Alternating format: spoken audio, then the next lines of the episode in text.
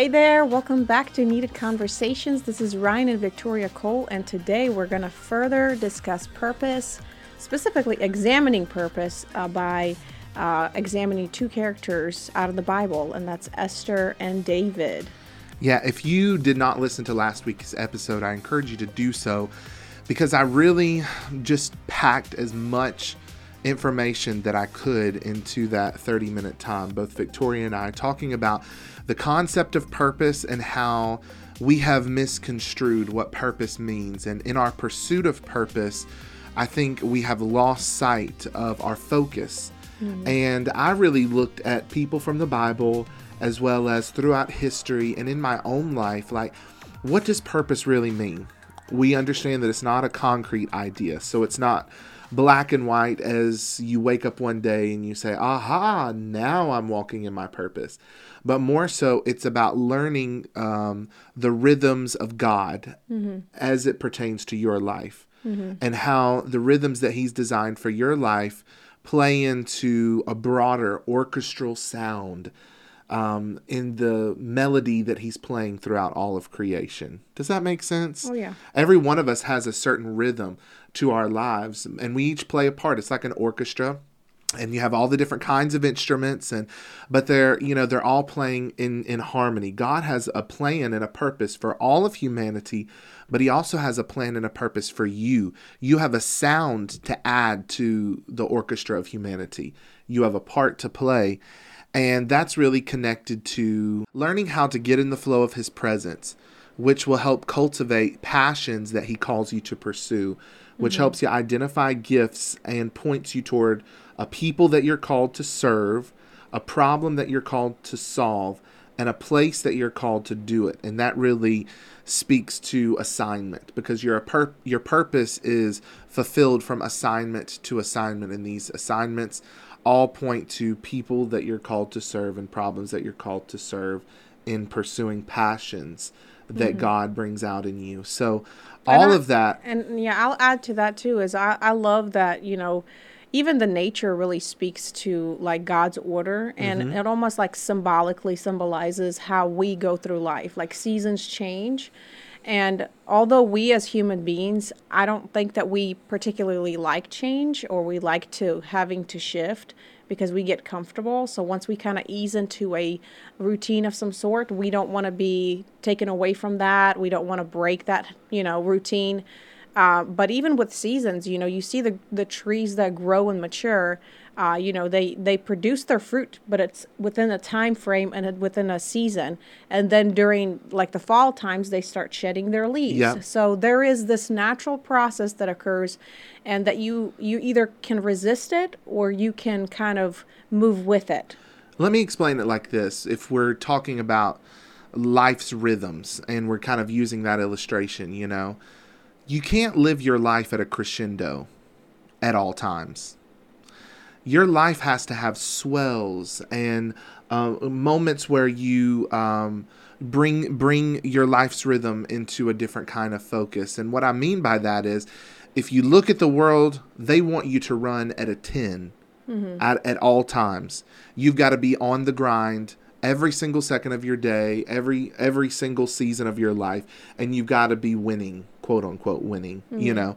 But the rhythms of your life do take swells like the ocean. We're talking about the flow of God's presence and being able to lean into those moments. And there are going to be moments when you have a crescendo in your life where you feel the intensity of um, God's purpose flowing through you and then there will be a resolve. There mm-hmm. will be mm-hmm. sort of a, a downbeat that will take you into a season of rest and repositioning where God helps you to close the door on one assignment and embrace a new assignment. And recognizing those moments and not feeling the pressure from society or even the people around you, the expectations to stay at a 10, that's going to be vitally important if you if you don't want to end up burnt out you you end up um, at a crossroads in your faith. You end up questioning everything and depressed, depressed anxious. anxious. So learning how to move with those crescendos and those swells of life is going to be very important. understanding purpose. Yeah, I totally agree. So, like pulling it back to us examining the two characters out of the Bible. So, I, I'm going to take Esther, and Ryan's going to kind of break down David. So, when I read like the book of Esther, which is actually one of my favorite stories, because to kind of summarize Esther, you know, she came uh, from like the ordinary people, you know, and she was chosen, I believe, because of her humility and obedience uh, wherever she was placed. She gained favor in that mm-hmm. place. So even whenever she was going through a preparation, you know, the story of, uh, is it Vashti? In Vashti, Vashti, yeah. In, in my language, it's a little bit different. So forgive me with. I my, could be totally pronouncing it wrong too. I do remember it's Vashti or Vashti. But she was she was the first wife. She of, was the first wife of the king, um, and she refused to come she refused to come whenever he was throwing this huge feast. And so basically, she was banished from the kingdom. And so I guess later on, when the king, you know, came to his senses, because of course, in that party, they were drinking and all that, um, he was like, I don't have a queen, you know? So um, they suggested that, uh, you know, they bring in all these ordinary girls and give them all these treatments, months long treatments, and, um, you know, bring them one by one, and he can pick which one he, he wants, and she will become queen instead of this other queen. And so, um, you know, just watching. Uh, her life being under her uncle because you know he adopted her and then getting into this completely different place that she was used to and being under um, uh, what are these people called that were taking care of them mm-hmm. um, anyway uh, as she was going through preparation it actually says in the bible that she gained favor with them as well so the mm-hmm. king's servants that were preparing these females and of course when she went through she got picked and chosen so i just see her life as she transitions you know from season to season um, just having humility and obedience and trusting in the process and having faith and that granted her favor with you know men of this world.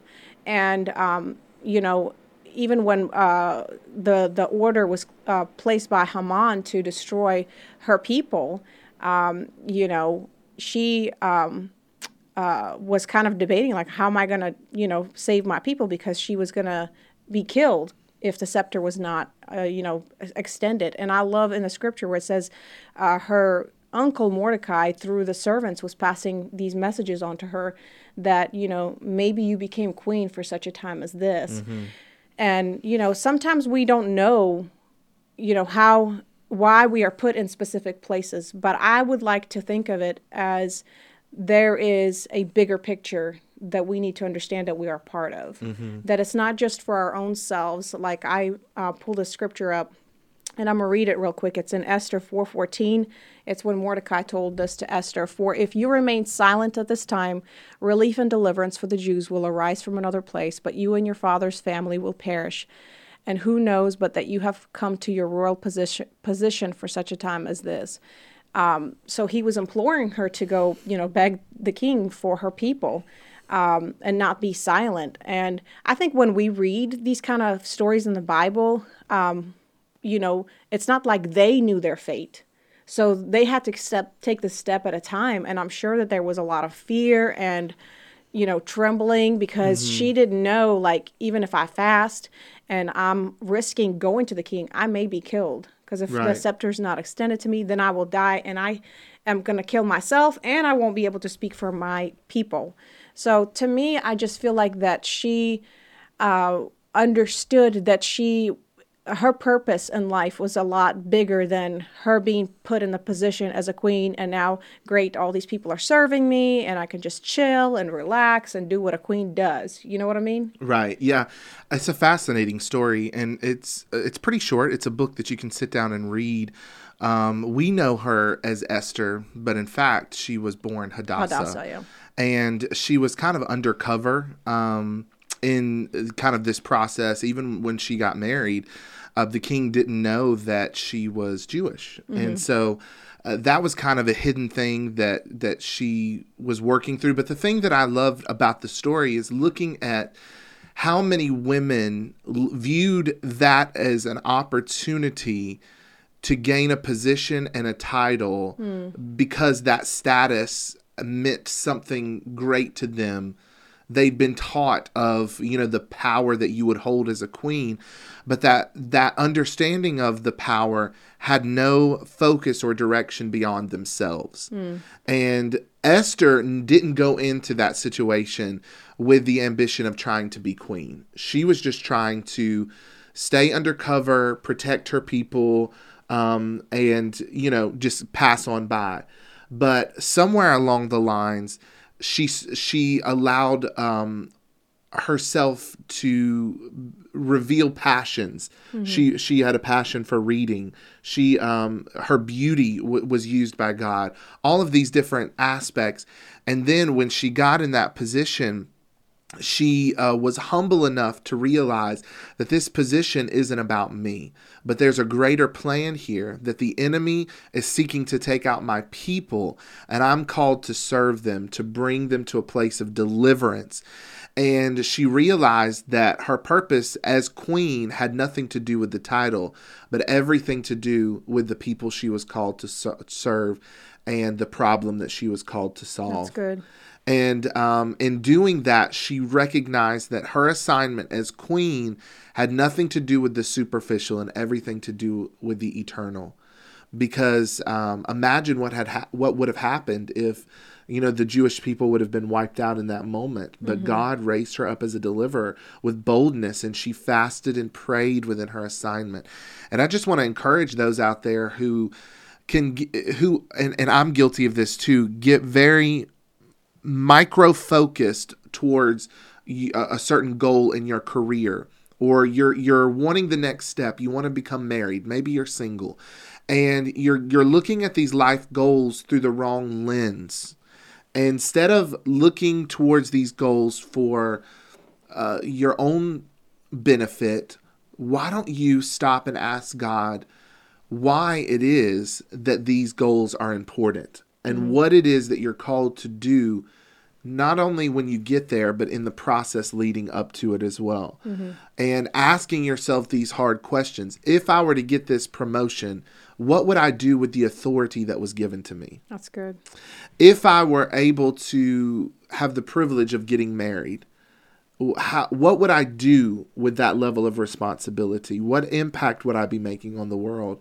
One of the things you brought to my attention this week from the book that I wrote, Constructing Paradise, which is really a book on prayer, is that um, what was it? The statement about purpose? Is that purpose um, dictates your prayer agenda? That's right. And I just thought it was so good because uh, a lot of times it's just kind of like it's like um, uh, a cycle. Like if you don't know your purpose, you don't really know what you're praying for, you know. But I feel like it really does start in the presence. It really does start with you getting uh, you know, really close to God and really allowing God to search your heart because He truly knows the depths of your heart and what are the things that you may be struggling with. Um, and He will reveal it to you, you know, by and through His Holy Spirit, who's a gentleman. He's never going to condemn yes. you, but He's going to convict you because uh, the Bible says, you know, that um, God's love leads us to repentance. Mm-hmm. And he just has such this such an amazing uh, gentleman-like nudging whenever we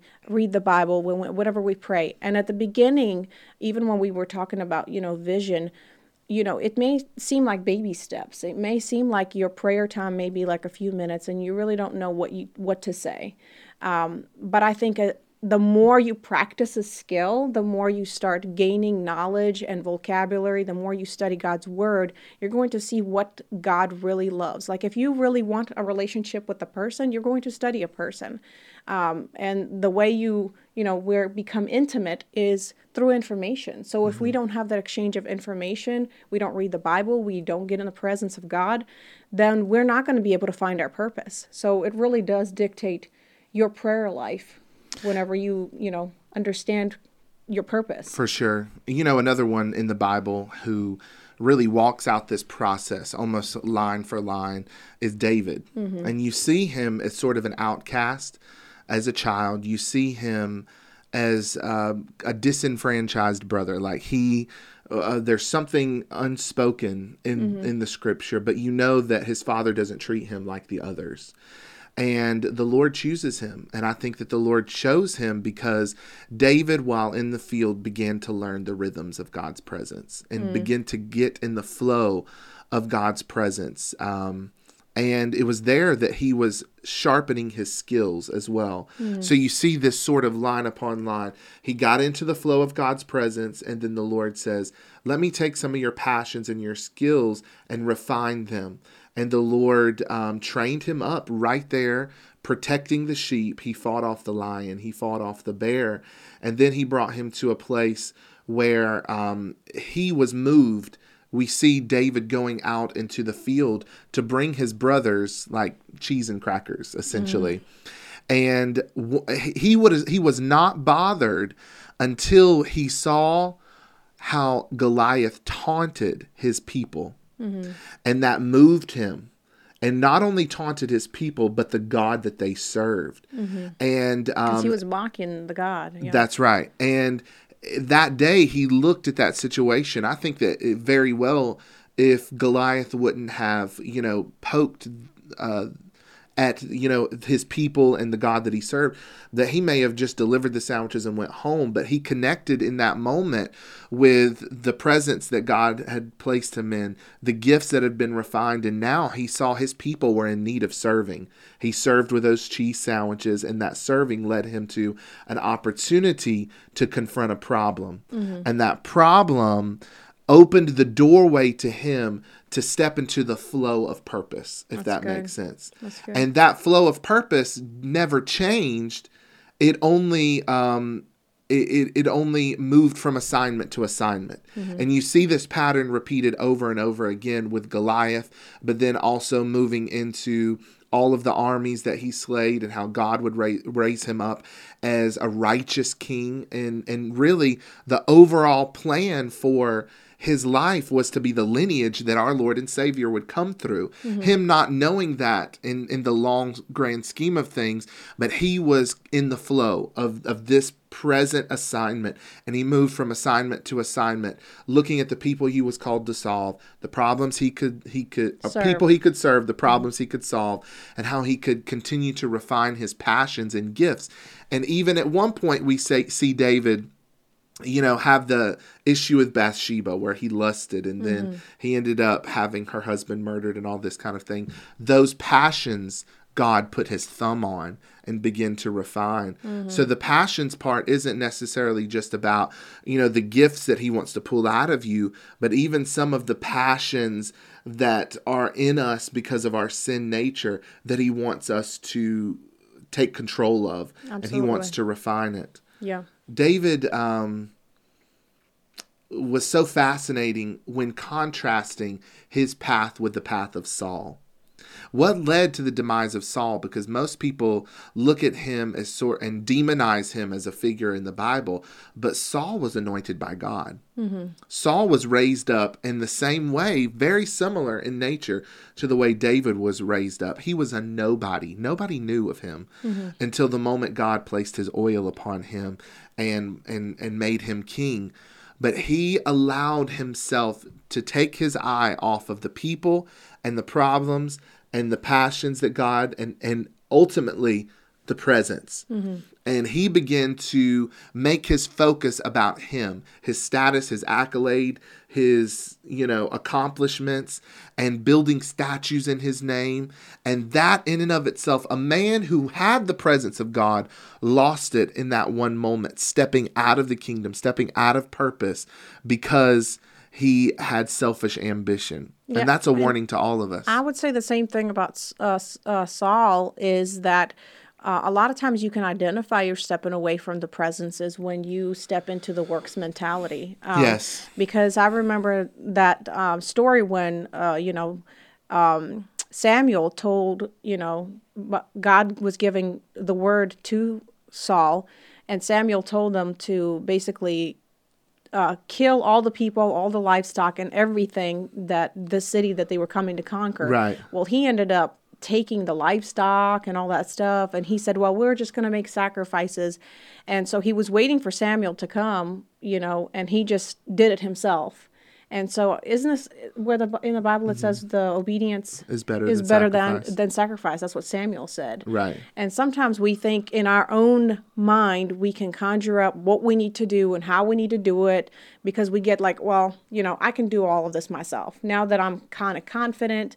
Uh, but I think when we are in the presence and we are under grace, we even walk in a bigger humility because we understand that we are we are where we are today because God put us there. Right. It's not by our own works that we get to be before specific people or have a specific title. And that humility ca- keeps you grounded and helps you to really understand what is, again, my purpose in this season and in this time as my assignments continue to shift. Yeah, and we can get caught up in the process of writing a vision, making plans, all this kind of all these great things. We've done podcasts about Yeah, it and we believe in it. Yeah, we do. But we have to be very careful to not be driven by the ambitions of the accolades and the applause and wanting to reach a certain status financially or whatever, and more so be yielded to God. Mm-hmm. And and in writing a vision that doesn't necessarily always look glamorous and doesn't maybe even always end up with the loudest of applause, but that obedience to God will end up granting you a greater level of prosperity than dollar bills could ever give you. Absolutely. And I, I hate to say this, even I think one of the major things about the prosperity gospel that we've gotten wrong is sort of this uh, broad stroking. Number one, that pro- prosperity is relegated to finances alone. And number two, that prosperity for one person is prosperity for every person. Mm-hmm. And promising that everybody in a room is going to be a millionaire, or promising that you know if you do this, then you're gonna you know you're gonna get this car, or the you know put you know put your put name exactly what you want on the seed and put it in the ground.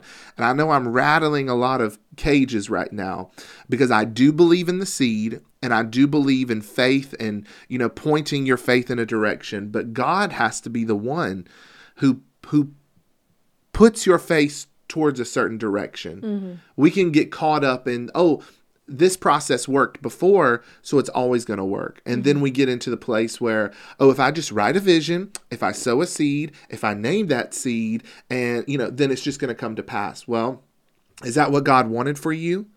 I don't, I, I mean, I don't personally believe that God wants everybody to have the same level of financial increase. I think that God defines prosperity within the context of purpose. And, uh, you know, prosperity is another P word that I could have very well added into the equation. You know, you got purpose, and so you're going to problem solve, people to serve, presence, of, you know, blah, blah, blah. And that's going to lead you to prosperity, you know, or, or, you know, chasing prosperity. I took out prosperity for a reason because people get it real twisted real quick. Um, and in redefining prosperity, we could possibly add it back into th- that equation. But you don't even have to focus. You don't even have to put prosperity into the equation. It comes by default. Mm-hmm. So you don't even focus on the prosperity. You focus on solving the problem, serving the people, you know, honing your passions, and fi- and moving from assignment to assignment in God's presence. You do all of that. Prosperity is a default, and it may not be the prosperity you would expect or want or dream of in the world standards because our minds has been have been tainted by the world in terms of what success looks like but it's going to be the prosperity you need to live a healthy lifestyle to have thriving relationships in marriage to have the resources you need to fulfill the problem or uh, to fulfill the assignment which is to solve the problem yes.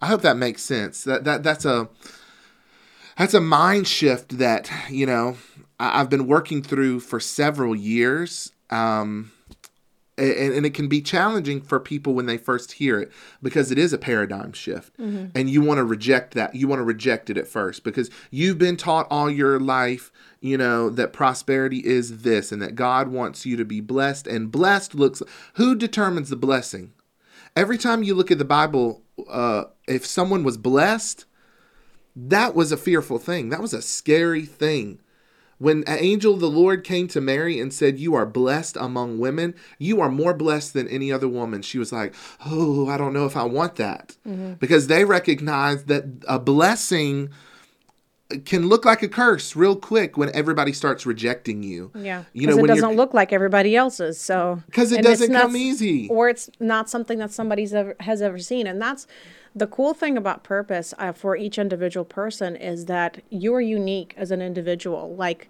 you are created uniquely. There was not a person before you or after you that will ever be like you, and so, uh, you know, being authentic and true to yourself um, is such a powerful thing. And therefore, there's a specific and unique assignment.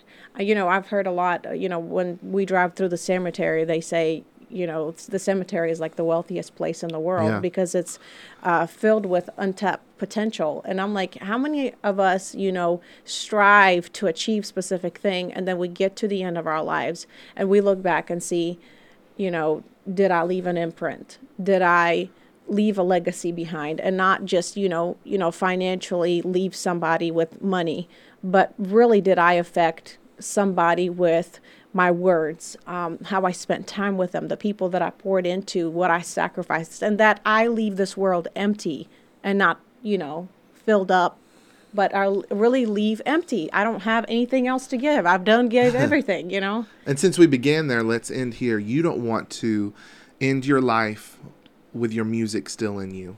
Mm. It's like a music box that had never been opened. You know those little music yeah. boxes with the ballerinas.